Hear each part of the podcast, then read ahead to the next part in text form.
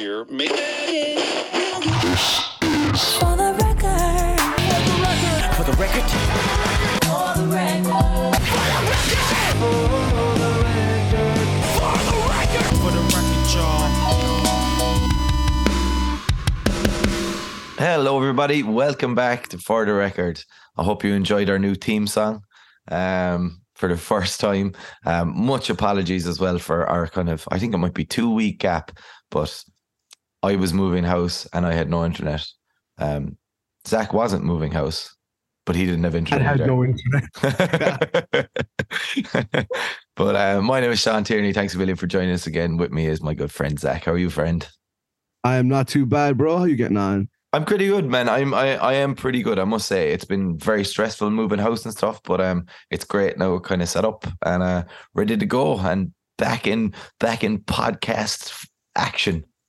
Yeah, I I moved myself back in when was it August, and uh, to, to where I I am currently recording from right now, and yeah, you, you when you really start a record collection and you do your Oh. first, move, you were like, oh, now I get it. Now I it's get like, brutal. Yeah, it's fucking shit, man. You gotta like, you gotta pack it up in out in the order you have it in, and make and label the fucking boxes so they don't get mixed up. And god damn it, like, like talk, like when you live in a flat, like uh, like uh, like not on the ground floor, and like and you're moving, man, like up and down staircases with boxes of vinyl for what felt like an eternity, man. Yeah, it's a it, it's it is a kind of a nice problem to have though because you know we've got a record collection, but moving it was was brutal. Um, so it was. Have you ever seen uh like if you ever look at pictures or videos of Jeremy Bolm from Touche Amore, his Yeah. record collection, Yeah. and there and I've seen comments from people before asking him uh, what's it like to move it. He- he's just replied like a fucking nightmare. Like a like there's a whole day of moving just in his record. Just in his records, yeah. It's awesome. That's what I aspire to actually. Yeah, I, My uh, life we- goal. we had a cat sitter recently and she was like talking about one of her clients who's a DJ and has all these mad like huge record collection and she was saying to me oh you know he, he's got one of those library ladder things so he can slide along to go up to the really high shelves and, you know maybe you'll be there yeah she's like maybe you'll be there one of these days and she was like don't tell Norma I said that Oh yeah, like fucking hell. I don't like that's the thing, you know. Like, what do we want? More records. Where are we going to put them? Fuck knows. Fuck knows. Yeah. Um, but it's it's it's all good. It's all good. And like I said, I kind of I'm back. I'm I'm hungry. I'm ready to do some podcasting with you because I feel like today we're going to have a good bit to talk about. Um, because the album we're going to be talking about today is Turnover's new record called Myself in the Way.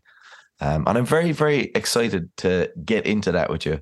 Um, but before we get there, I know this news is, you know, it's maybe a week out of date or whatever, but who gives a fuck? I have to talk to you about the best band in the whole world getting not one, not two, but three Grammy nominations. Turnstile, baby.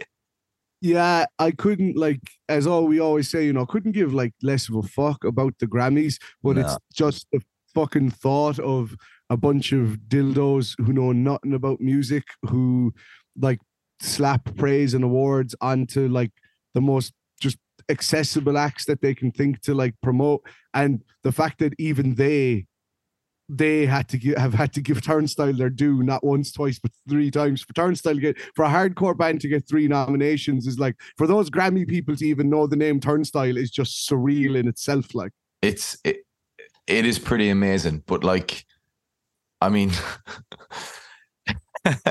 like the categories are so stupid. I mean, the same song is nominated as both the best rock song and the best metal performance. Like I never understand what what what's the difference between best song and best performance. What the fuck does that mean? I have how, no idea. and how like- can this, how can the same song be best rock song and best metal performance? It makes no fucking. I'm saying it. The Grammys, like Frank Ocean, Channel Orange, one of my favorite albums of 2013, Grammy award winning. But the fucking Grammy it won was like, uh, ur- best urban contemporary album. And even like Tyler the Creator said one year, he was like, "What the fuck is best urban Yeah, contemporary?" like Like, and and- and then like the, so best rock song is blackout and best rock performance then is holiday like it just shows you like as we've said several times like the grammys are so fucking stupid but it's just so awesome to see a band like who are a hardcore punk band and as we've been championing since the moment this podcast started and long before it like they are they're they're the best band in the world at the moment. And i, I just don't think that's even you know it's even up for debate at this at this point like you know? Oh, man, I've I've seen them live three times, and when I was sick, I was sick there a couple of weeks ago, laid up with COVID again, and I watching just just watching random shit online, and I found myself one evening just watching about an hour, maybe an hour and a half of live turnover videos from the la- turnstile videos. Ha, sorry, because we're reviewing turnover Yep. today. Uh, watching turnstile live videos from the last like year since Glow On came out, and man, th- they're just so good live and they're just to see like like a band that like the first time I went to see live to get hype you know I was watching YouTube videos of them on Hate5six playing small clubs and like thinking oh man these guys are so good live and now you watch videos of this like turnstile at Glastonbury and shit and they've like, and Brendan Yates has like this entire thousands of people eating out of the fucking palm of his hand. They're, they're unbelievable. They've, They're like, just they've done the unbelievable, man. Impossible. Yeah, they're. I I I have never been more happy to see a band succeed. I think in my life Yeah. than I am seeing Turnstile right now and and what they're doing. And even that that podcast recently with uh, one of the lads from God's Hate, and he was talking about people bragging on Turnstile success and how it's not true hard. It's like, what are you? ta- Turnstile success is all of their success. He was saying how you know a rising tide lifts all ships. Like it's that's no the attitude to have as well like It's no coincidence that in the last year, Turnstile have become the biggest hardcore band in the world, Mhm. and Outbreak Fest and uh, Sound and Fury nearly doubled in expansion, and labels like Closed Casket and Flat Spot and Triple B are doing the best business they've ever done. And the fact that hardcore as a genre and hardcore bands End It and Speed and the success and the exposure they're getting is unprecedented to what it would have been if they all appeared five years ago. Hardcore is in the best place it's fucking been. It, it- definitely in the 20 yeah in Ever. the 21st century anyway yeah, this is the best hard like i don't think even old hardcore heads could have foreseen hardcore having a resurgence like this and becoming No. such a prevalent genre it's it's the new fucking it's what like when we grew up listening to Metallica and Megadeth and metal and th- that's what hardcore is becoming and it's do you know what i amazing. feel it, it it feels very like nu metal to me do you remember Yes. when like nu metal was inescapable to the point where you know like big baggy jeans and backwards red baseball caps were actually a thing in Ireland like you know and like it, Turnstile have that same feel to me of a band who you know the last band who who have done it in in alternative culture Mike Hem where like they changed fashion and they changed the way people dressed as well as successful in music you know? And I I just think that Turnstile are so accessible they're so open they're they're so inclusive that I- I, think that they could change shit. Like I I don't think that seeing Turnstile headline the three arena is that unlikely in a couple of No, years no. time like you know what I mean no. and Yo, completely it's it's it's just awesome. So like, let's obviously look forward to them to losing out to Ozzy Osbourne, Muse, and Brandi Carlile at the the Grammys. But you know, but for them to So have the nomination yeah the nomination is just immense in itself like it's and incredible. I, and I will say, as I always say, like the way you don't really need to be into dance music or electronic music at all, but you can listen to Discovery by Daft Punk and be like, this is a great fucking album. Like, you don't need to know a single thing about hardcore or if you have even the slightest predilection to not even alternative, just rock music in general, Yeah. and you hear Glow On, you can't ignore how good it is. From no, the it's impossible. eh, the how catchy it is, the product. It's just anyone who knows rock music, in ju- just rock. I'm talking from the fucking ethos of '60s when rock Mhm. began. like you objectively Glow On is just such a fucking brilliant dad. Like and there's uh, there's no one who can front like Glow On. Is Glow On's like dance music. It just it's in you straight away. Everything. Oh god, this is not a turnstile episode. I'm sorry, but you set me off. But yeah, look, I I just wanted to bring it up because I think it's great that a band who are a hardcore punk band now with three Grammy nominations. More than likely, they're not going to win any of them. But you know, who cares? They're they're still the best band. It's the recognition, like yeah, Exactly. And speaking about Turnstile, the vocalist Brendan Yates, we both love, actually does a feature on the album we're reviewing today. The title track of Turnover, Myself in the Way. Worst segue I have ever done on this podcast. Ah, I think it was pretty good. I I'm I, fun. backing it. I'm backing it. Nice one. Um, yeah. So we're doing turnover. Um, Not Turnstile. not turnstile, which I'm sure there is going to be a couple more slips along the way. Um, Yeah. What I wanted to get into was um, I don't know anything really about uh, turnover. Um, and you were kind of, when we were discussing what we were going to do for this week and whatever, you were saying, oh, yeah, man, you need to like check out this and you need to check out that. And it's like they're a completely different band and all this carry on. So I went back and I did, um, I did some of my homework, maybe not all of it, but I did do some of it. And so I didn't listen to myself in the way first. I listened to peripheral vision first. And You're- peripheral vision is quite the record. Peripheral Vision is a special record, man. It's one of my favorite records of 2015, and I go back to it all the time, and it makes me weep. And anytime I have ever recommended Peripheral Vision to anyone, they've come back to me and literally been like, "This fucking turnover band. Who are the, who who are this band? Like, where did they come from?" Peripheral Vision's a modern classic. But peripheral vision, I, I must say, I found extremely enjoyable. I really, really dug it. And um, just that question you just asked there: Who are this band? Who are this band? Tell us a little bit about them. For those, for those who are uninitiated. the thing about turnover is they're probably the most like ridiculous example of that early wave of run for cover emo revivalist bands and how much they've kind of changed so i mean they they all start they started around the exact same time as basement and citizen Mm. and a lot of bands in that kind of scene and what's Yeah, funny is I can definitely hear a lot of um, basement in stuff like peripheral vision. I think. Yeah, but but what's funny is if you if you go back, I mean, Citizen and Turnover had a split EP very early on in both their careers, and it's one of those things where they almost but they sound very similar. They've got that pop punk emo mm-hmm. sound down, and Turnover's debut album. They have a self-titled EP, but their debut album Magnolia. It's a great record, but in hindsight now it completely pales into everything they've done after that because Magnolia is very much Magnolia just it sounds like Youth by Citizen. It sounds like I wish I could stay here by Basement. It sounds like Floral Green by Title Fight. It's that it's emo punk.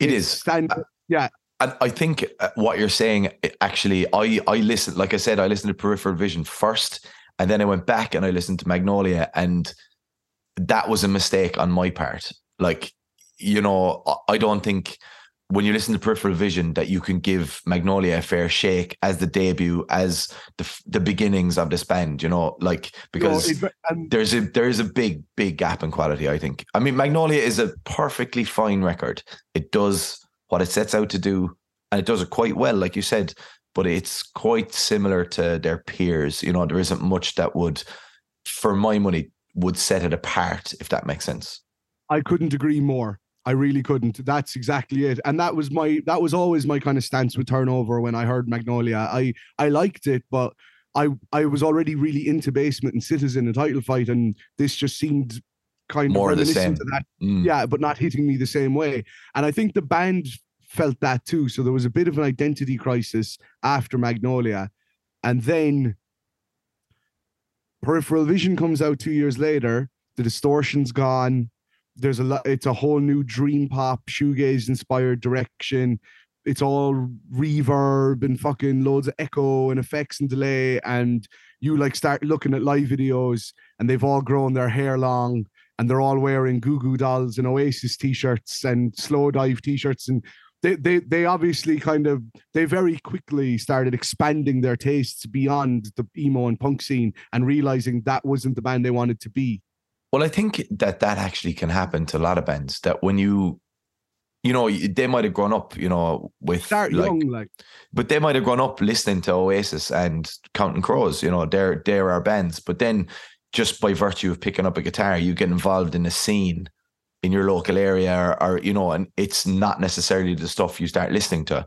But then when Yeah. you you kind of get a more grip of yourself and your identity as an artist or a performer, you're like, no, let's let's try and make some of the music that that we love and we were inspired by. You know, so you can see that why they might shift into a different genre rather than just going with the scene of the time.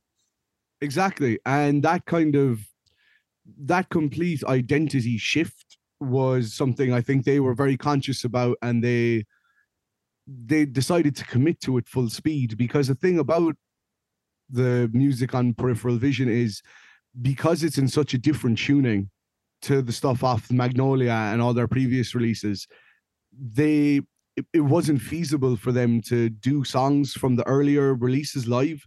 So because you know it was like a completely different gear setup almost, and because they were a band like touring in vans, they couldn't be bringing all these guitars and all these. So they kind of just committed to keeping the set with made up of peripheral vision material, which kind of irked some fans at the start because it was a case of a band changing direction with their second record, and from then that point omitting any material before that record when they play live. Mhm. And I even first time I saw them live, and like I'm sorry, but I like I'm a big at this point I love Turnover, they're one of my favorite bands. But at this point, when Peripheral Vision come out, it to me it was a complete like holy shit, where does this band come from? And wow, this is a million times better than all their early material. So I, I was going to see them live glad that they were only just doing stuff off Peripheral Vision. But I'll never forget, you literally had people in the crowd uh shouting Sasha, which is a song off their self-titled EP. It was one of their most well-known songs when they started. And the, and it, it was like a running joke with the band that like at shows everyone would just go Sasha, Sasha, and you could just see singer. He's just like, no, like he was like for for numerous reasons, no, that's not happening. Like, so I remember particularly myself, I was so intrigued to see where they would go after peripheral vision. I just think, per, like for anyone who isn't too familiar, peripheral vision sounds like an emo band channeling my bloody valentine and joy division and even echo and the bunnymen to me it's it's like an emo band like soaking up all of that post-punk and dream pop and like uh shoegaze and just really kind but still stay maintaining this like very much emo front you know? The lyrics are really personal and deep and the songs have this catchiness to them and i think peripheral vision's immense. And then they followed that up quickly with a seven inch uh called humblest pleasures which just kind of was two with two tracks that kind of I, I guess really hit home that this was now turnover sound like very much like that this would and they even I remember reading an interview around the time that Humblest Pleasure 7 inch came out with the bassist and he he basically said that where turnover would go now wouldn't be as drastic a shift as it was from Magnolia to Peripheral Vision. He was saying how, you know, he says where they'll go from now, Peripheral Vision is basically the blueprint for their progression from now on. He says, of course, they're going to progress and expand and change shape now, but he said that it will it won't be as like a monumental a sound shift as it was from Magnolia to Peripheral Vision. That like Peripheral Vision was the beginning of the band they always wanted to be and Humblest Pleasures was kind of cementing that. So then, fo- following the year 2017, Good Nature drops, and I think Good Nature is criminally underrated. There's some people who think it's boring, uh, but those people are dumb. Uh, Good Nature is like uh, objectively dumb. Good Nature is like taking the lessons from Peripheral Vision, but instead of focusing on the darkness, it's focusing on like the brightness, if you will. Like, I mean, the artwork Peripheral Vision is like this girl and in like this really hazy black and red kind of picture, and all the artwork is very black and very like hazy red imagery. you know the um you know that kind of revival of like kind of occultist female led uh, kind of rock, satanic rock music. Yeah, The cover of Peripheral Vision looks like an album cover for one of those bands. Yeah, yeah. Like legit. it doesn't, it doesn't look like an emo, like dream pop kind of. It, it, it's it, it actually it surprised me a lot. Actually, yeah, it was interesting. While the artwork for Good Nature looks like a Jack Johnson album. It does, yeah, yeah, Yeah, Or MGMT or someone.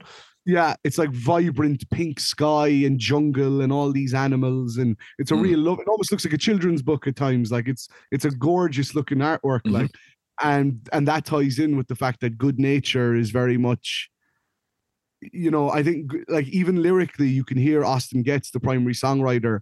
Peripheral Vision is very like dark and troubled and depressive, whereas Good Nature is very much. I think they'd he'd moved to California at that point, and he'd kind of dealt with some like issues of substance abuse and relationships and there seems to be a much more clear-headed approach on good nature just even the the opening track supernatural is like one of the best songs they've written and uh Massive That- numbers of plays on Spotify as well. It's got like 30 million plays.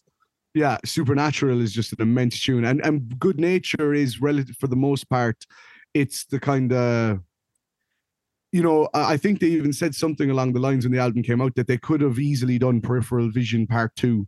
They could have done another dark reverb drenched kind of echoey emo album but instead they've went they opted for this real kind of almost tropical dreamy happy kind of ch- chill wave kind of record and th- there are growing pains on it. There are a couple of songs that fall short of like the intensity of peripheral vision, but the standouts on good nature, like Sunshine Type, Butterfly Dream, Pure Devotion, uh, all that it ever was. They're even like songs. even the song titles, you know, suggests that switch. You know, like Butterfly Yeah. Dream isn't going to be like, you know, an emotionally like fucking devastating, punishing hardcore song, is it? Like, you know, and it's funny because you say that because Butterfly Dream is probably like one of the darkest songs on that album.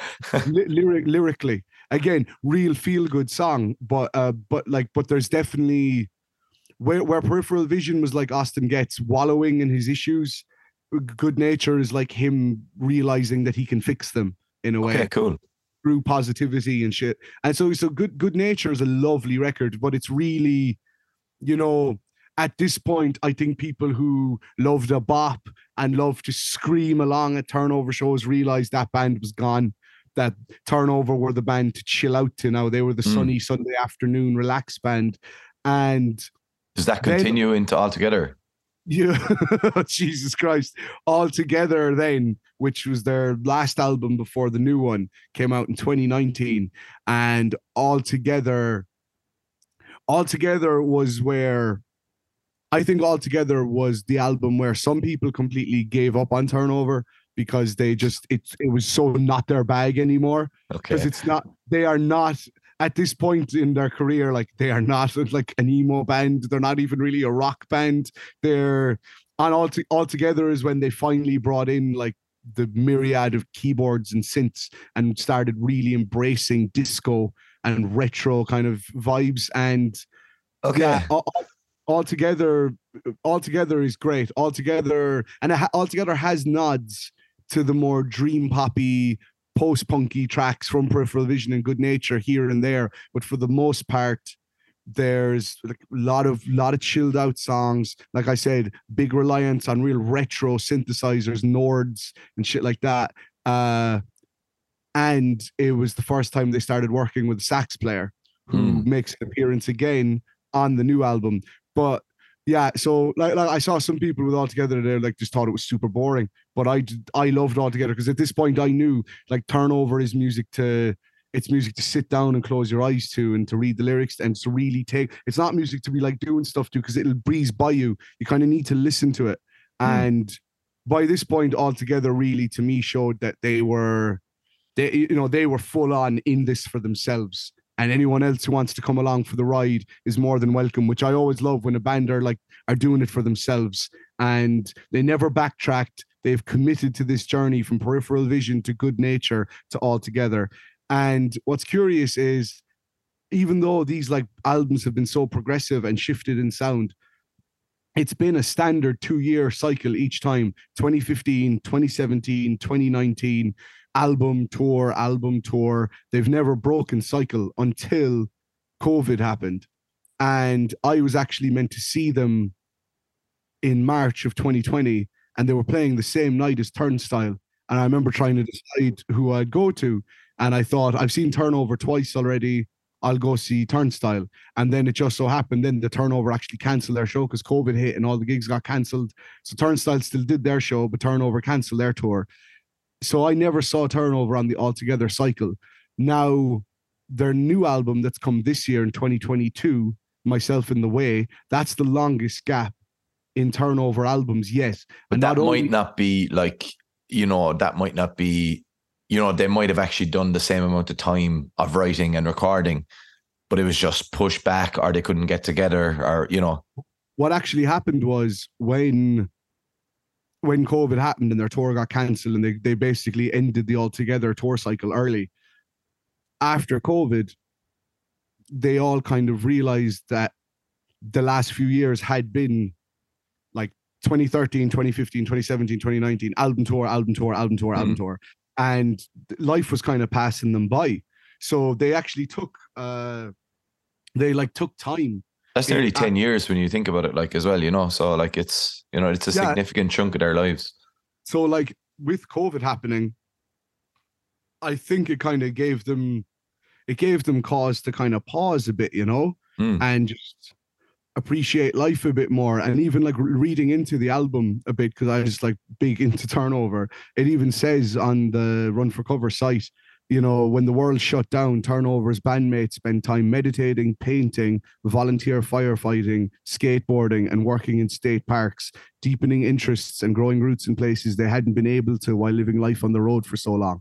And that's a bit the reason I'm kind of going into this a little bit is there's a big lyrical vibe on this new record, Myself in the Way, that to me I interpret as Austin Getz kind of realizing how much of his life he has spent on the road and how much of like how much time like that takes away from his relationships Mm. and how he's kind of been just because he's this has been his life for so long he had he wasn't really able to process until covid happened and he took a break and they all slowed down h- how much like how much time he was kind of spending on one thing and hence like the the fact the album's called myself in the way and the hook on the title track is you know i can't put myself in the way of our love again which to me is him kind of realizing I, I'm uh, basically turnover has been the most important thing in my life always. And I having to start to realize maybe there are people and things I need to start putting on an equal fucking keel with turnover in their importance to my life. Like, so that, and that's where we arrive at myself in the way. Their first album in three years,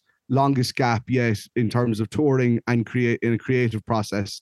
And I fucking love this album, and I think it is You're just diving straight in. diving right in. I think it's everything they were. I think it's the culmination of all the experiments across the last four records. Because Magnolia was very much early Growing Pains record, but from Peripheral Vision to Good Nature to All Together, now to Myself in the Way, this feels like a culmination of everything. But especially at all, if All Together was like, All Together feels like it was the practice run for what they've accomplished on Myself in the Way. Okay. you, let- let's hear from you a little bit because I haven't Um, won it for a while. Well, like seeing as how you've just basically said that you love this record, um, I'm going to give you my overall feelings as well.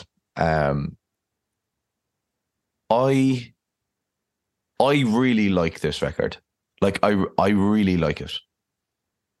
For the most part, Okay. there there are some things that I am not gone on.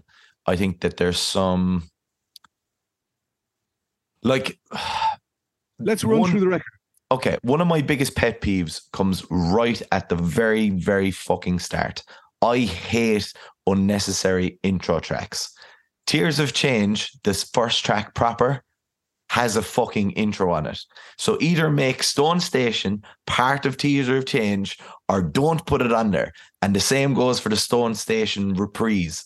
Fuck off. They do nothing for the record. I I I agree with you halfway. I really like Stone Station reprise reprise. musically lovely like or just put that on its own as a little interlude just fuck off with your unnecessary intro track they vex me Yes. so much I think Stone Station Reprise actually serves a purpose because it's actually an extended instrumental interlude with a nice sax solo from Justin Bartlett. But Yeah. I totally agree that the the intro Stone Station is like it's like 13 seconds of synth flutter and Yeah. then and then synth flutters of Tears of Change start. So I'm like, that just should have been the same song. Exactly. I, I completely agree. It's probably the most unnecessary instrumental intro to an album I've heard in all year. Definitely. quite a long time yeah um before before we get into the album properly okay? Because that's like i have a couple of other negatives but we'll we'll get to them as we as we move through. They're not really anything major i don't think. Um the place we have to start with this record is the fucking production. Oh my god will yip is a fucking goddamn genius. He's a Like- genius. I last night I or yesterday rather I because I got myself in the way on vinyl. It was waiting for me at work, but I was listening. I had listened to it a few times uh, like on Spotify already. Hmm. So. And, and just uh, quick side note, uh, Will Yip, who we've both mentioned on this podcast several times, he's one of our favorite producers, and he's produced he produced the second Turnstile record, Time and Space, and he most modern great emo and punk bands. Will Yip's had a hand in the album. He did all the title fight records. Uh, like, he's, he's just he's incredible Yeah, the list is endless when it comes to Will Yip. We could do a whole episode about him, but, but he is. ooh yeah, ooh I- I- there's an idea There is an idea. our top My- three will yip albums oh Yeah. Okay, we're, we're putting a pen in that. We're, We're putting that. a We'll in that, hundred percent. But Will Yip is almost, I should have said this earlier. Will Yip is kind of the, he's the unofficial, ed- Yeah. he's the George Martin of turnover. Yeah, I That's mean- a good way of putting it because I actually like I don't I, I don't follow turnover on social media or any of their members, but I do follow Will Yip, and he's like, I'm so proud. Me and my brothers released this album today. It's been a long journey. Blah blah blah. You know, he seems he's really part of it. Like you know, it's not I I it's own not a every, separate thing. I own every turnover album on vinyl, and but Bar Magnolia, the first one, and every album I own, the credits say produced by Will Yip, written by Turnover and Will Yip. Hmm.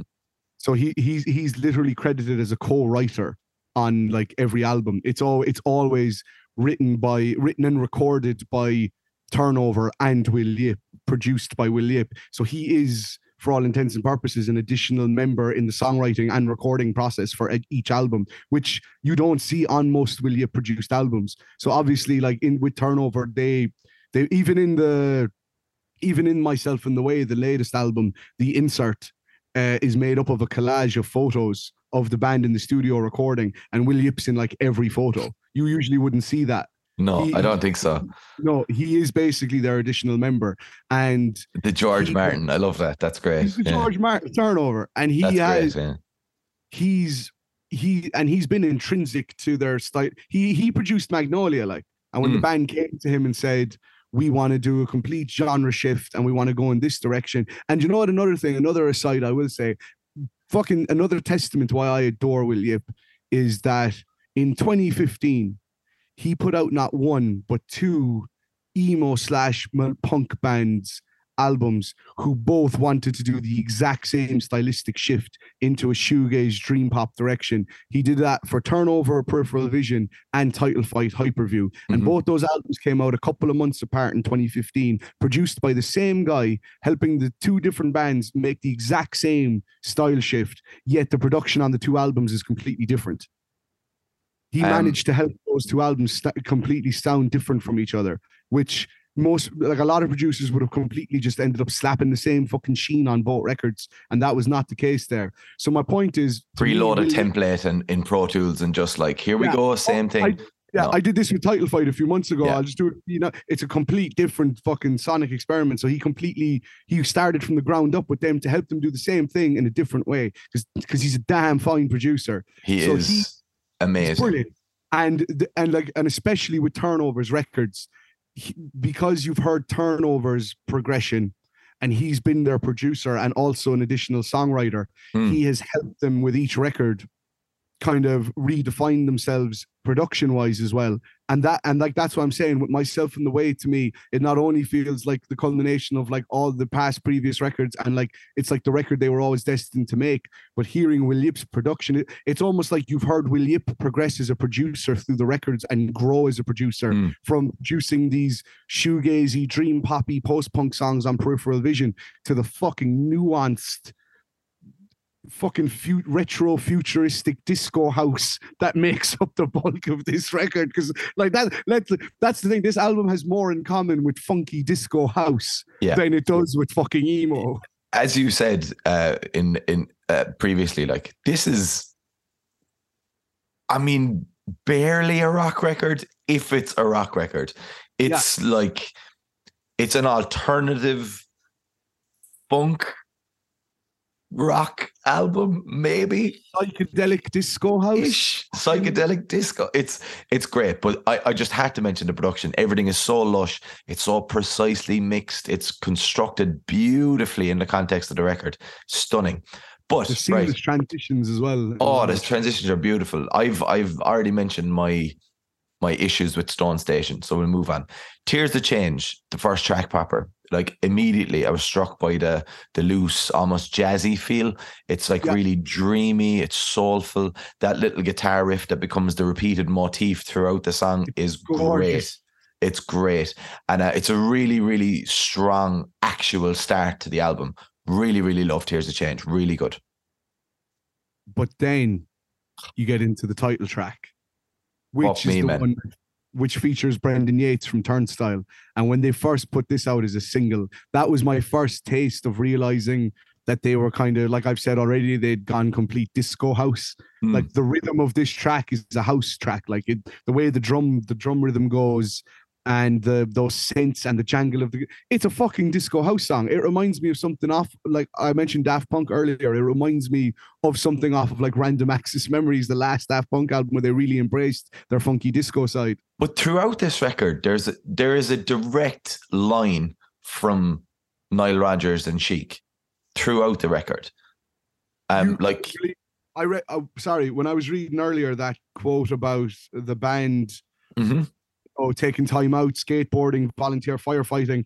In this same release, it even says vocalist and guitarist Austin Getz cites Quincy Jones, Chic, and Dark Side of the Moon as the Yeah. primary influences. And there's there is a huge Nile Rodgers and Chic influence on this. Completely. massive, massive, and I think um, particularly and like something like myself in the way I love the like there's proper funk vibes on the guitar.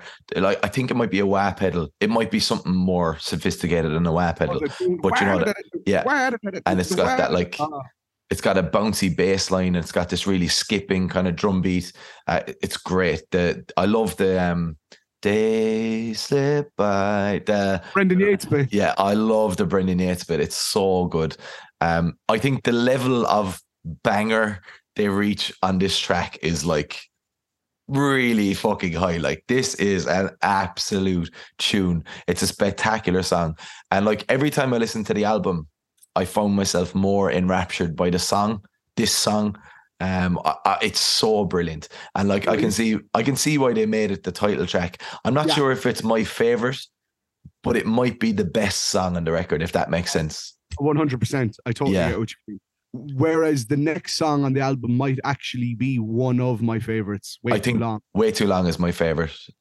It's a it- fucking tune. It bro. is unbelievable. Unbelievable. It's so dreamy. It's so nostalgic. It's contemplative. And it's this really lovely pocket that the band find themselves in. And and I think when they when they're in this way too long pocket, it's some of the most successful they are throughout the record. It's really, really good. I think this is such a strong, like I don't know. You might. I don't know if you'll agree with me now. Um. So, like, imagine you're you're out some night in in London and you've had a great night and you've you've met some lovely people and you may have partaken in some illegal substances, possibly, and you're you're just kind of blissed out and you're on like a London bus home and you're just watching the the the the the night as uh, the night landscape of London pass you by.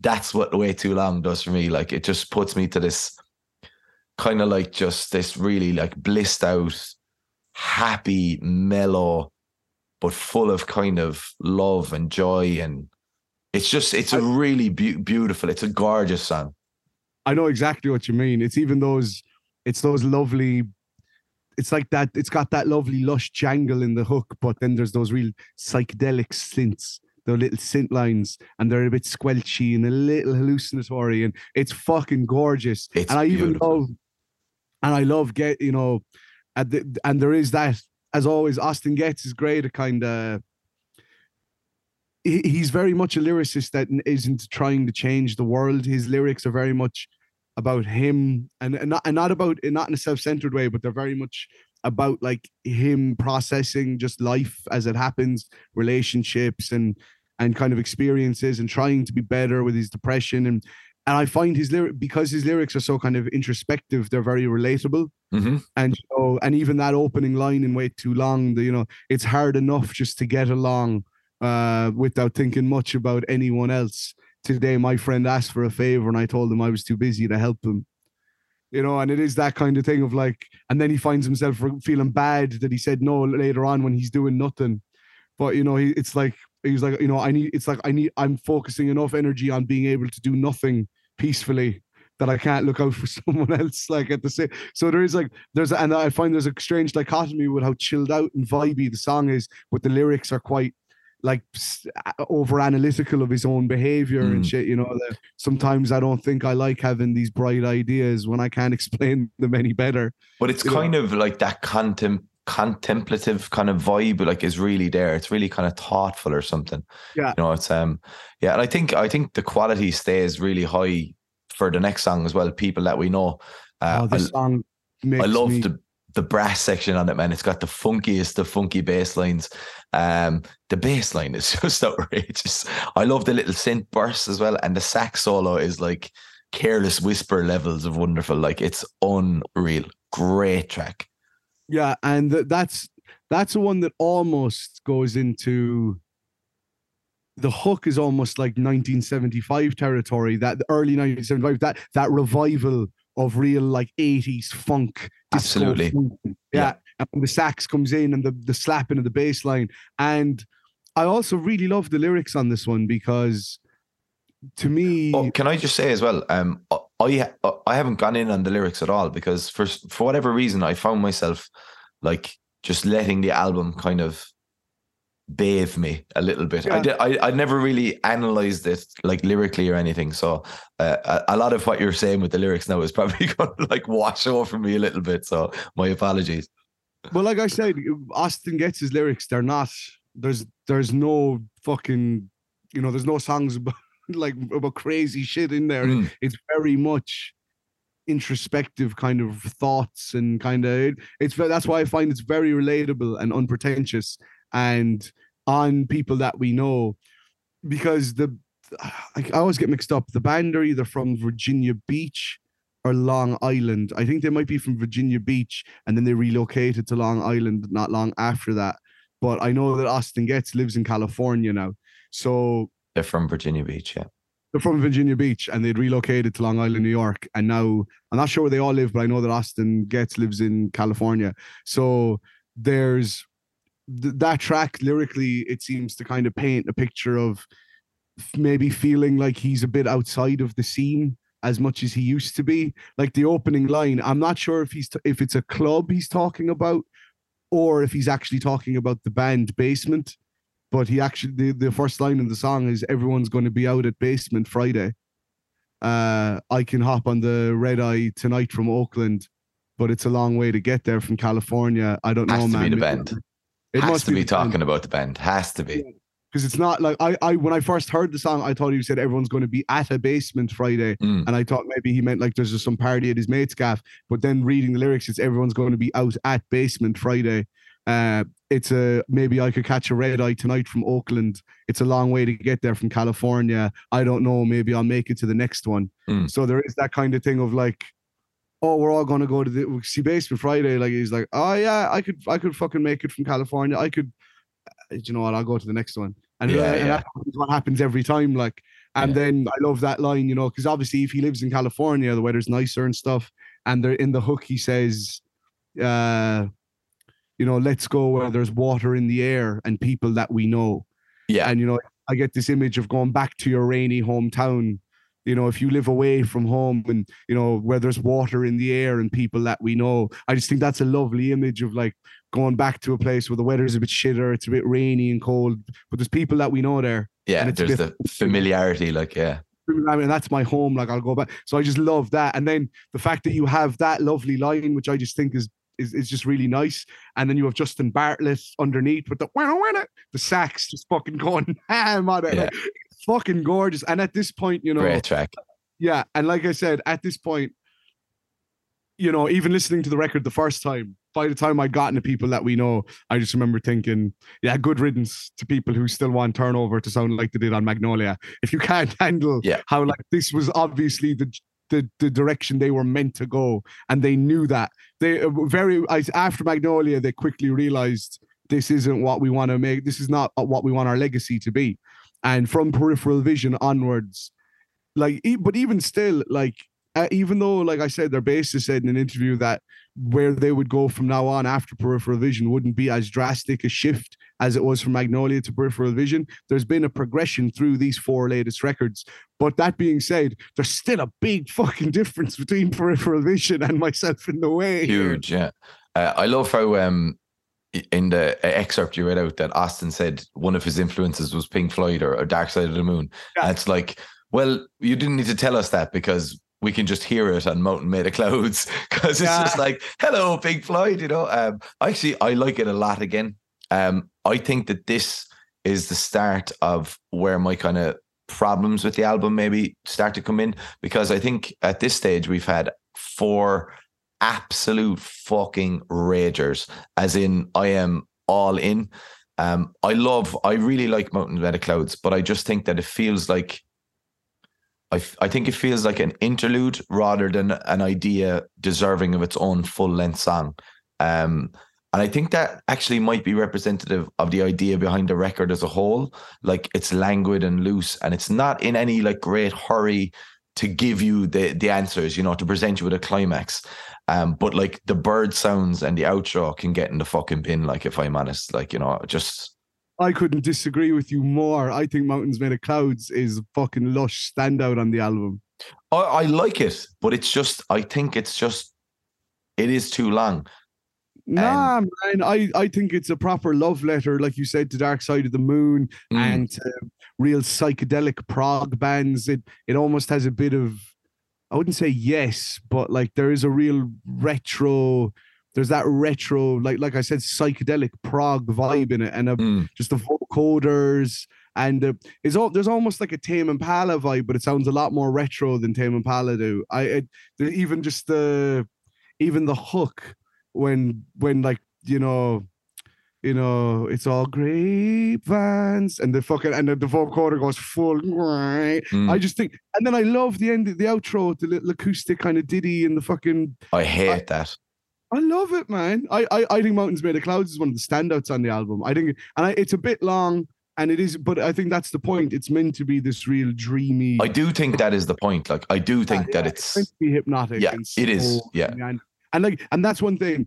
Words I would often use as you know to to discredit or, or or talk shit on an album are words that I find positives on this record. Like Mhm. I will say, myself in the way is very so, self consciously and purposefully slow and meandering, and that's the point. This is it's meant to feel like like coming up off a psychedelic or coming down. It's Mm. meant to be slow and dreamy. Like I said, this is if you're doing if you're like this isn't an album you could put on and be doing two other things because the album will just breeze by you and you'll you won't notice anything. It Mm. it isn't like a fucking punk album where it's like you can bop away and kind of be in with it. This is an album that you kind of need to listen to.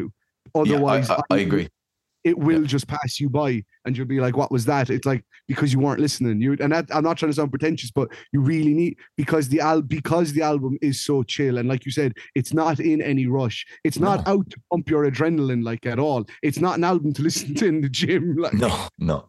Um, the next track then ain't love heavy. The intro is way too fucking long. Way too long. It's like a minute and 40 seconds before anything happens. It's way I too love that intro though. I love it. I, I liked I liked 30 seconds of it. but the rest of it is too long. It it doesn't evolve, you know. Like it just stays there. It just stays there. This is And you and me. This is you and me. Like if we were producers in a studio, like arguing, yeah, fighting. over- Yeah. yeah, because you're like, that's nice and enjoyable and lush, but get to the fucking song. Yeah. and I, and, I- and I'm of the side of, oh, but it is nice and lush sounding. so we just stay here. yeah, give me another 25 seconds of that. Yeah. Yeah. Yeah. And I totally like I but I am an indulgent bastard. You're probably right. And the band were probably like new as well. They were like, this is a bit Yeah. indulgent. But I also do think I I I completely I totally see where you're coming from in terms of it being too long of an intro. But I also have this, and maybe, maybe I'm in my head about this because I I have the record on vinyl now, but because it's the track that starts side B, I do find that it's it's almost like a midpoint. It's almost like an extended interlude. It's like a palate clean cleanser. Uh, And then had- that would add, you know, weight to the outro of Mountains Where the Clouds as well.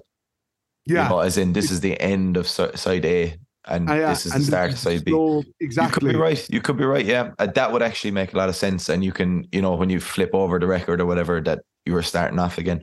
Okay, okay. you've I might give like, him a pass. So if if that's what you're saying, it, it, I've listened to it enough times now that it just feels like because you go you Stone Station and then it, you you get hit with Tears of Change, myself in the way, uh, way too long, people that we know, mountains made of clouds. So at that point you're like, whoa, that's like half, that's a big Mm. block of a record. So it really feels like the end, the outro the Mountains Made of Clouds, and then that extended intro to Ain't Love Heavy is very much kind of let's take a breather, Mm. let's take a little break from the voices, from the, the songs, and let's just have like get up, stretch your legs. It feels like a bit of like a just a kind of just bring everything down, and then it slowly comes back up with Ain't Love Heavy. I think that's a conscious. I can see that. Yeah. thing, yeah. Um, and I but- also think Ain't Love Heavy is gorgeous, especially the the Bre Morel feature. Ah, on, her so good. Gorgeous. so good. I think it tries to be like a halfway house between like a banger in like myself and the way, and then like m- the more dreamy side, like in you know Mountains Made of Clouds. I, I'm not sure it actually really takes off until Bre Morel comes in, and she actually sounds quite like Dua Lipa, which is a okay with me. Um, she's from the band Temple of Angels, who I've I've never heard of, but um, she's she's fucking great on here. I actually think she elevates the song to a point greater than the sum of its parts. You know, she really adds Yeah. a, a beautiful sheen on top of the song. Excellent, really, really great. Um, yeah, and that's kind of there's there's three features on the record. There's Brendan Yates from Turnstile at the end of Myself in the Way, and then Bre Morel on Ain't Love Heavy, and then Justin Bartlett is the sax player who shows up on People That We Know, and he's the and he's on the Stone Station reprise. I think I can't. I, I I'm I could be wrong, but I am nearly certain that Justin Bartlett is the same sax player who was on their last album altogether. Okay. But but for some reason they opted to actually credit him as a featured artist this time rather than just being like in the credits sax on these tracks by Justin Bartlett. But I but I do think that he he makes a very notable difference to to his appearances. But I definitely love I, I think Ain't Love Heavy is great. I think Bre Morel's uh, feature, lovely. But then, like I said earlier, the transitions on this record, the first like one or two times I listened to the record, I didn't realize when Ain't Love Heavy finished and Pleasures Galore had Yeah. started. Now, Pleasures Galore is one of my favorite songs on this record. And it might be a strange choice, but I, and it, it took me a little while to really click with it. But now, after really digging with it, the the super vocoder all over Austin Getz's the auto tune, yeah, yeah, the auto tune. It it it all to me this track. This track almost sounds consciously like a Daft Punk song. Well, I think that it shows like that even the shittest of inventions uh, can be used as positive in the hand of someone like Will Yip. You know, I think that that the auto tune vocal actually sounds great, and that weird, you know, that weird sounding melody. It's like um, it's like almost like a high pitched theremin, but on a synth or something. It's really, yeah, it's really Oh, strange. that's that's like why I love the song so much. That Yeah. to me, at the end of the hook, when that that that little, it's like oh yeah, it's like it's like playing the it's like the whistling sound of a theremin but played on a synth. Yeah, exactly. Yeah, yeah, yeah. It's it, really cool. Um, and the, Gorgeous. the bass line is excellent. Um, I like the the funky guitar line that comes in at the end and that pumping like right in the center, right in the middle of your face, like the kick drum that comes in sounds great. And That's um, why I'm saying it really, it actually reminds Pleasures Galore actually reminds me of like Digital Love yeah, of Discovery. It has that real funky disco house, early Daft Punk vibe with the really heavily auto-tuned vocal. It it really, really gave me strong Daft Punk vibes, Mm. which I never thought a fucking a band who started out as an emo band on Run for Cover Records would give me Daft Punk vibes by their fifth album. Like, Um, so as I've already mentioned, the Stone Station stuff does very little for me, but the reprise does feature a fucking killer sax solo. So Yeah. it's much more worthy of its inclusion, I think, than the intro. And I think if that had just been Stone Station and it had been an interlude, I'd have far less of a problem with it. Do you know? oh Um, no, one hundred percent. I get that. They, it it should have just started with Tears of Change, and Yeah. you could have just called Stone Station Reprise Stone Station, Exactly, and had it be a sax solo interlude. Yeah, because it is. I mean, I could literally pull out my microKORG and go and that's Stone Station. Yeah. And it's like it's being yeah. pointless it is. I get that. Yeah. Um Fantasy Door is very interesting. Um, because I think it's in stark contrast to the heavily auto-tuned vocal of Pleasure Galore, you know? Um mm. and it shows some like tuning weaknesses in Getz's vocal. You know, like some like particularly on the verses. I'm not. I'm not quite sure he's getting to where he's aiming for. You know, vocally, but the chorus is very, very good though. And some of the, I- think some of the effects on show here are a bit much. I feel like there's too much going on, and I think like a removal of one element, uh, you know, one musical element would have benefited the song. There's like, and like you know, the there's a high pitched like synth that comes in on the second chorus. Like Mm. it's, ah, I felt that like we did not need that at all. The the the the this sounds a bit wanky, but like the sonic landscape was already very full. You know, there was Yeah. and I felt like that that high pitched synth. It doesn't. I don't think it added to the song at all. You know, because I thought the chorus was actually pretty strong. So when that comes into the second chorus, I I wasn't sure it really worked for me anyway. I, I get what you mean, but I also I really I really like fantasy. I, I like I said I really love this whole album, but I do Mm. think there's there does seem to be a conscious effort to mm, what am I trying to say here? Like peripheral vision and good nature do a lot with a two guitar bass and drum setup you know with with the effects they use and the delay and they really try and make like you as you said like a sonic as a sonic full uh, sonically full landscape as possible Mhm.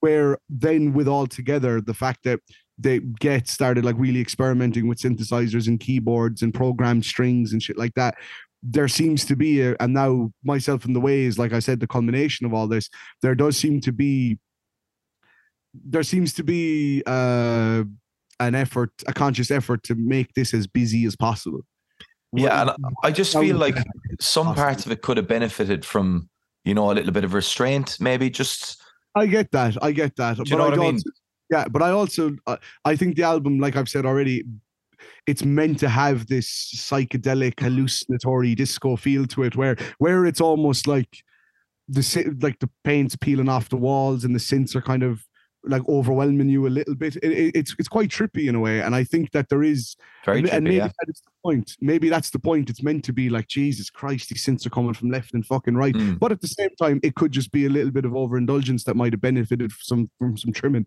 I kind I do see where you're coming from. I think there's I- probably an argument for both sides of that. You know, it- Yeah. like that. It is it's self indulgent, but on purpose. It, it- you know what I mean? Like, That's what Yeah. that's what this whole that's almost what this whole album feels like. yeah, It feels very very muted and hush and like you said like not not in a hurry and meandering and it really seems it's almost disinterested in in your in your listening experience it's almost there for itself and and these sound like negatives but this it almost it sounds like the most consciously indu- self-indulgent album i've heard in a while without being like fucking 88 minutes long or something Yeah. like that like it's still a Um, manageable record like yeah. You see, it's funny. It's it's just interesting that you bring that up now. The last two tracks, I'm at this point, every time I listen to the album, I got a bit bored. And I think the Queen in the River is a little bit of a nothing song for me. I do. I agree. Queen in the River is the weakest song on the album. I I will meet you there right now. there it- I like like there's a full on like indie like jangle guitar at the start and whatever. I was like, oh, okay, this is a bit different. And then it kind of it devolves into not nothingness, but like I don't know, just like it just seems like a little bit of a pointless track to me. Um I and I do begin to feel a little bit jaded. Not quite bored, but getting there. It it it sounds like it has. It sounds like it has the least going on for it. Yeah, Like, it really does. Yeah. uh composition wise i mean there's so many like like every time you listen to the title track myself in the way or way too long or people that we know or even mountains made of clouds or pleasures galore there's there's things you're like oh i didn't fucking notice that last Mm. time so whereas queen of the river sounds very back to basics performance wise but almost maybe that's the point. Maybe it's meant to be a more simple kind of penultimate track after all of the the trippiness and the synths and the overlaying of effects and a million takes and maybe it's meant to be just more of a simple kind of song. Possibly. but Um, it definitely it, but it does it it it suffers under the weight of its preceding tracks definitely Yeah, um, I think the Board of God slash Orlando. Then it's like the Beatles meets Pink Floyd, a little bit of art school as well. Um, i i love i actually love the the closing double track uh board of god in orlando i really do I'm not into it at all, actually. Um, to be honest, at this point, I'm I'm really I'm waiting for the album to end. you at this point, Uh, it's weird, man, and it, it it happened like the first time, and I was like, okay, this is just something new. It's I I, I need to give this time. Every time I listen to the album, I think Queen of the River just like pops my balloon, and I'm just like, Do you know what? You should maybe maybe you should go and check out Altogether because myself in the way is 12 tracks hmm, and it's about 46 minutes. Is it uh, that think- long? Uh, yeah it's about 45 46 minutes. It's just over three quarters of an hour i think. But the la- the album before that altogether is 10 tracks and it's 34 minutes.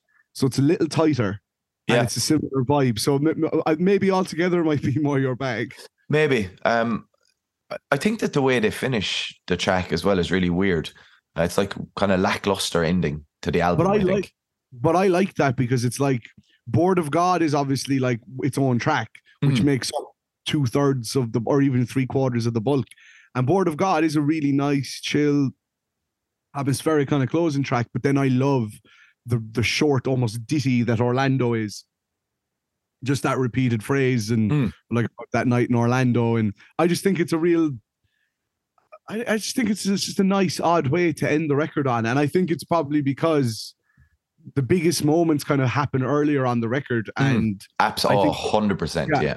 I think they opted for that, that they didn't want the album to end on this on a big banger. They wanted that to be part of the main journey. Whereas the album kind of at the end it winds down almost like a party or like Mm. like leaving like leaving a home leaving a town. It's like there's a lot of imagery about being on buses and shit like that and traveling in, in Board of God and at the end of Orlando.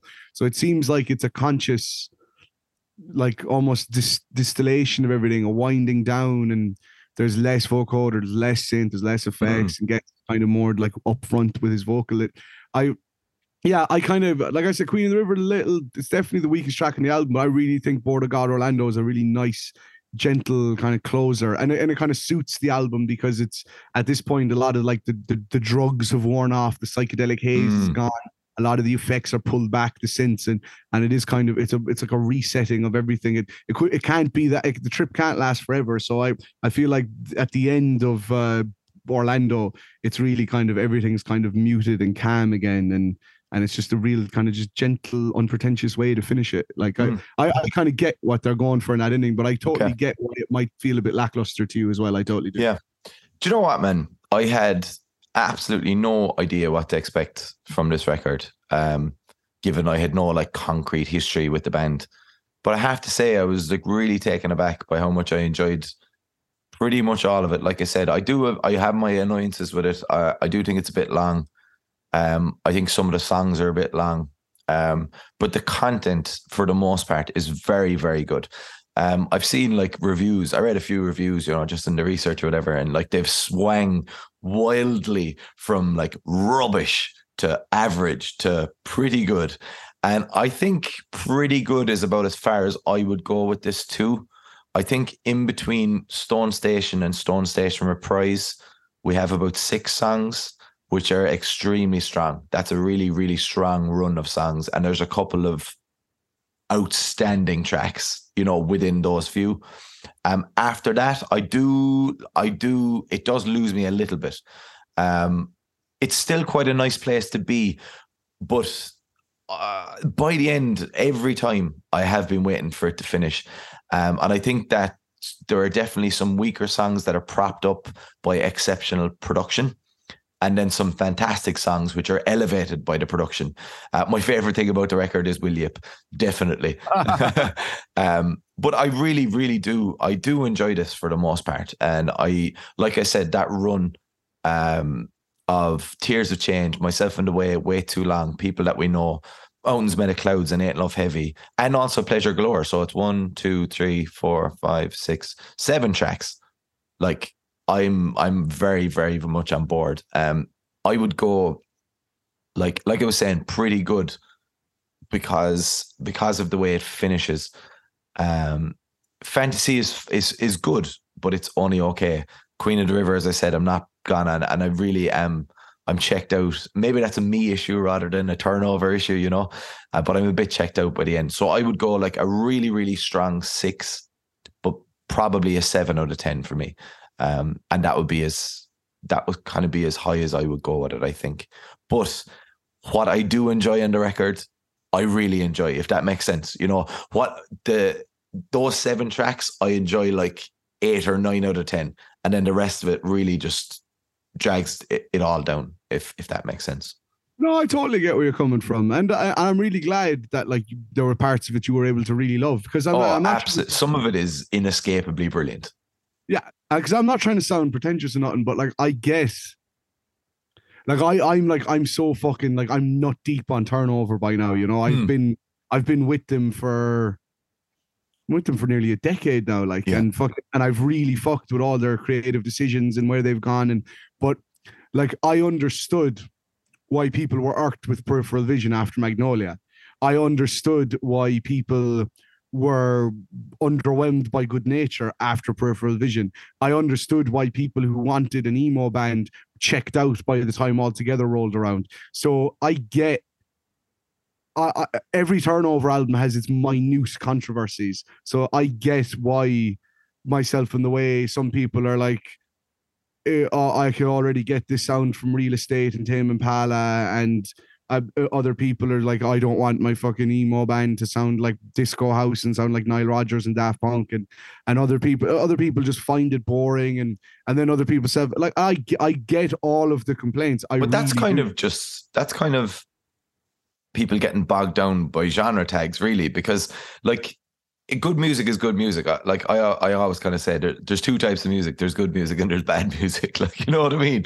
Like, and it's just like, as I said, that seven track run in between the two Stone stations is fucking excellent. Like it's Brilliant. excellent. Like there's three, like nine and a half, 10 out of 10 tracks inside there. Like they are some of the best tracks of the year. Like excellent, excellent music. And I just think that those people are like, no, I don't want it, you know, and you're kind of like, but this band are, are haven't been that that band since 2013 or 2014, you know.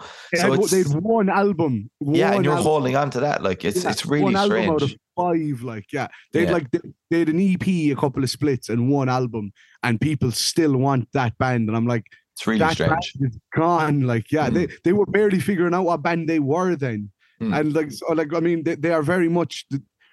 The, there are there are two turnovers. There's the turnover before peripheral vision, and there's the turnover after peripheral vision. And I consider the turnover after peripheral vision to be one of my favorite bands. And but I get why they're not for everyone, and I get why some people. Even just even in this day and age, people who wouldn't be familiar with Magnolia and the early stuff, like I can get why. Oh, how do I word this without sounding like a cunt or like dissing people. I get Piss why. away. Yeah, I, uh, fuck it. I get why pitchfork people and fucking uh, people who pretend to know about modern music and pretend to know about tunes would be like, like I said earlier, I listen to real estate and I listen to Tame Impala. So why, like, why would I need a like a band from a label like Run for Cover, like a, a, a punk label, an emo label? Why would I need a band to like write music like this when I get music like this better from other bands? And I'm like, I've listened to Tame Impala, and especially that last album is fucking shite. They And- bore the fucking tits off me. So like I I I personally, even though I'm a big turnover fan, like you don't even know turnover up to this point. So No, You- like I think myself in the way is a far more sonically interesting record than Tame Impala's last album. And I do think that like I think but there's it's, something it's far more sonically interesting than fucking Magnolia. yes, exactly. Like it's way better than Magnolia. Way better. Wait, what are you saying now? I'm saying that myself in the way is way better than Magnolia. Their first album. Yeah. But no, of course it is. Way talk- better than it. Like I don't talking understand these people pining for those days when they're a I'm not- far better band. But I'm not talking even about people who are pining for Magnolia. I'm talking for people who like wouldn't really know turnover and Yeah. would see them as oh you're they're like a punk band from a punk Mm. label who are trying to genre hop into a genre that like bands like Tame Impala and Real Estate already do better and it's like I think there's something far more interesting about a band who came from punk and emo who've developed and progressed into this sound and are utilizing all these outside influences rather than a band who are like oh we're a psychedelic prog revival band and this is all we do and like Yeah. and it, it- like no I I find Turnover far more interesting than This Tame Impala. turnover record is much better than anything I've ever heard from Tame Impala. Yeah, So- thank you. Because I saw Pitchfork refer to this as Tame Impala light, and I was like, "This is better than Tame Impala," and I don't think I'm alone. With that. So I'm glad to hear you. No, that. no, no. This is I, I mean, I I- like I said, they bore the fucking tits off me. This is fun and it's interesting and it's nice and it's it's playful and it doesn't take itself too seriously, I don't think. No, like I Um, said, the lyrics are It's they're, they're- great. the lyrics are introspective without being too heavy-handed. Mm. They they draw on they bring up problems and issues we all face and relate to without ever trying to say that there's any solutions or that he has any solutions. He's just bringing these thoughts up and and, and just just a little introspective kind of connection between the listener and and, and the lyrics and and it's they're there just to kind of to just make you think and make you mull over some stuff. It's not trying to sort out your life, and that's what the album is as well. The album is very much take the trip, think about some things, dwell on some shit, and vibe. And that's kind of what it. It's a really, like you said, playful, unpretentious record. I think. I think so. Yeah, I, I it's like I said, it's greatly enjoyable for most of its runtime. Um, and you obviously you you disagree in that you enjoy it in its entirety. You know, I love it. Yeah, I give it Good. about eight out of ten. I'd say. cool. Uh, um, I'm. I, I think it's great that like you as a fan of the band you enjoy their new output as well so um yeah I think I think uh, to be fair like we're fucking two big thumbs up here from for the record for this record I think you know I I'm- can safely say that may, maybe not in the for the record one, but in my personal top twenty, I can see turnover myself in the way having Okay. a in my top twenty of the year. Cool. Um, yeah. Oh, speaking of our top twenty, that's only a couple of weeks away. Oh, it's Um, coming up! It's coming up. But before we get there, there. before nice, Uh, before we get there, next week we've decided because releases do kind of start to slow down around this time because people compiling their end of year list or whatever. We're going to do episode two of For the Record Essentials, and we are we're taking on the monumental task of trying to sum up one of the greatest albums of all time once again. Um, would you like to tell the people what we're doing, Zach? For the record essentials, episode two, Blue album. Yeah, boy. Weezer's debut. I one cannot greatest- wait. one of the greatest alternative rock, power pop, pop punk, rock 90s era albums. Music. One of the Music. greatest music albums ever. One of the greatest music albums ever, and a, and an album that anyone who has 0.1 percent of any bit of respect or knowledge for alternative music had a copy of in their gaff at one point in their life. Like, And if you haven't heard it, dear listener, we're going to give you plenty of reasons why when we get to next week. Um, I fear that there's going to be very little criticism throughout that. It's just going to be fawning praise. But we'll try and give you some nuance as well. What I do think will be interesting is how much you and I both like fucking simp over this record, but how much you and I's opinion and uh, and feelings on Weezer vastly diverge Yeah. after that album. So that that'll be interesting. There'll be moments of like you know jerking each other off, and then there'll Pretty be much, moments of, hey, hey, hey, Yeah. hey, hey, in, in in the midst of it. So it's going to be a pretty fucking strange episode. I'm really psyched to be I'm honest. so psyched. I think it's such a great. That was Zach. Zach decided to to do that, and I was like a hundred percent. So um, we'll see you next week for that. In the meantime, you can catch us on Facebook and Instagram for the Record Pod, and we'll be back next week with For the Records Essentials episode two, Weezer, the Blue Album, and after that. We're doing our top 20 albums of 2022. It's going to be a bloodbath because I have no idea how I'm going to fit all these albums into 20. I literally haven't even began to, to like correlate my list. I've got my list at about 67 at the moment. So I need to trim it down to 50 to make the top 50. But once I trim it down to those 50, like I have no fucking clue Yeah. where to be. I actually have no idea where I'm gonna like how I'm gonna do this. It's going to be But in the- great. I will say in the meantime, listen to Turnover Myself in the Way if you want to have yourself a nice chilled out time. Uh, don't listen to it in the gym. Turnstile for the gym, turnover for the, the the the chilled out afternoon at home on the couch. I agree. And that's what I'm going to go do right now. I'm going to have a chilled out a- afternoon on the couch. And I hope you do too. Thanks a million to everyone for listening. Sorry again about the delay. Um, we hold our hands up. Well, we also kind of blame other people, internet providers, but um, we're going to be more consistent from now on, hopefully. And um, we'll talk to you next week for the Blue Album. I'm so excited. Uh, my name is Sean Tierney. Thank you so much. Music is the best. I'm Zach Buggy. Bye.